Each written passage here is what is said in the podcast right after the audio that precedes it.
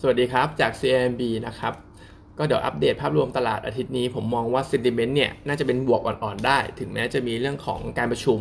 FOMC รออยู่ในวันที่ 14-15ธันวาคมก็ตามนะครับ ซึ่งโดยรวมเนี่ยตลาดก็คาดการไปในโทนที่จะมีความฮอกกิชมากขึ้นอยู่แล้วนะครับ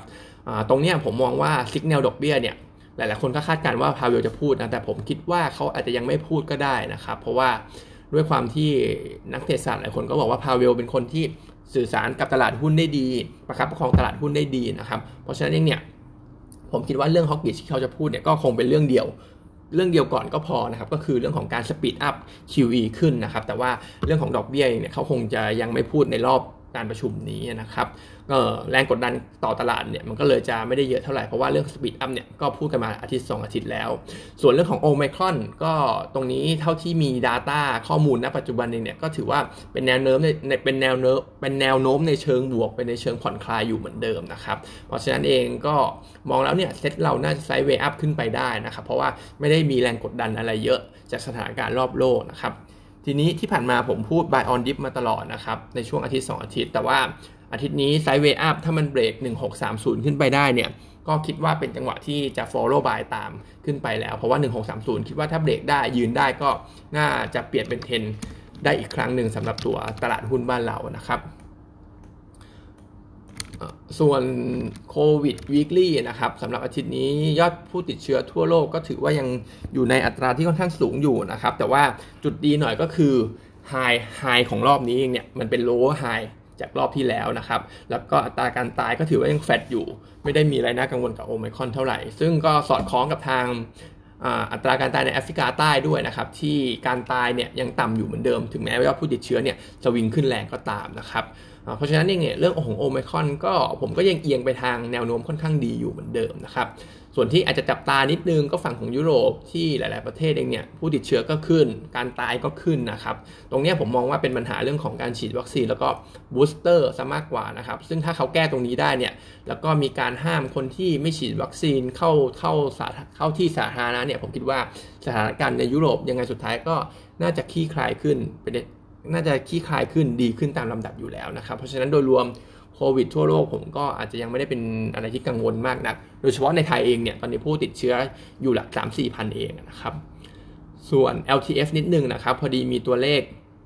ของ Morningstar บอกว่า LTF ปีเนี้ยมีแรงขายออกมาประมาณ 17,000 ล้านบาท ซึ่งถ้าเทียบกับ SSF เนี่ยมีแรงซื้อเข้ามา 8,000 ล้านบาท โดยรวมก็ยังถือว่าเป็น net sale อยู่เกือบครึ่งนะครับสำหรับ LTF ที่ขายออกมา ซึ่งเดี๋ยวแรงขายเนี่ยอาจจะมีเยอะขึ้นด้วยในช่วงของปี 1 มกราคม2565 ก็คือปีหน้าเป็นต้นไปเนี่ย เพราะว่าไอคนที่ซื้อ LTF เงื่อนไข 7 ปีล็อตแรกเนี่ย ปีหน้าเนี่ยจะเป็นปีแรกที่เขาเริ่มขายได้นะครับ ต้นปีก็ถ้าส่วนใหญ่แล้วคนจะขายกันก็คงขายกันต้นปีนะครับ เพราะฉะนั้นเองแรงขาย LTF ก็อาจจะเยอะขึ้นในช่วงของต้นปี แต่ผมคิดว่า คงไม่ได้มีนัยยะอะไรต่อตลาดมากมาย เพราะว่าลองไปเทียบกับช่วงก่อนๆแล้ว ที่อย่างปี 2019 เนี่ยเนี่ยเป็นเป็นปีสุดท้ายสำหรับคนที่ถือ LTF 5 ปีล็อตสุดอ่าเป็นเป็นปีแรกสำหรับคนที่ถือ LTF 5 ปีล็อตสุดท้ายในการขายนะครับ ตรงนั้นเนี่ยก็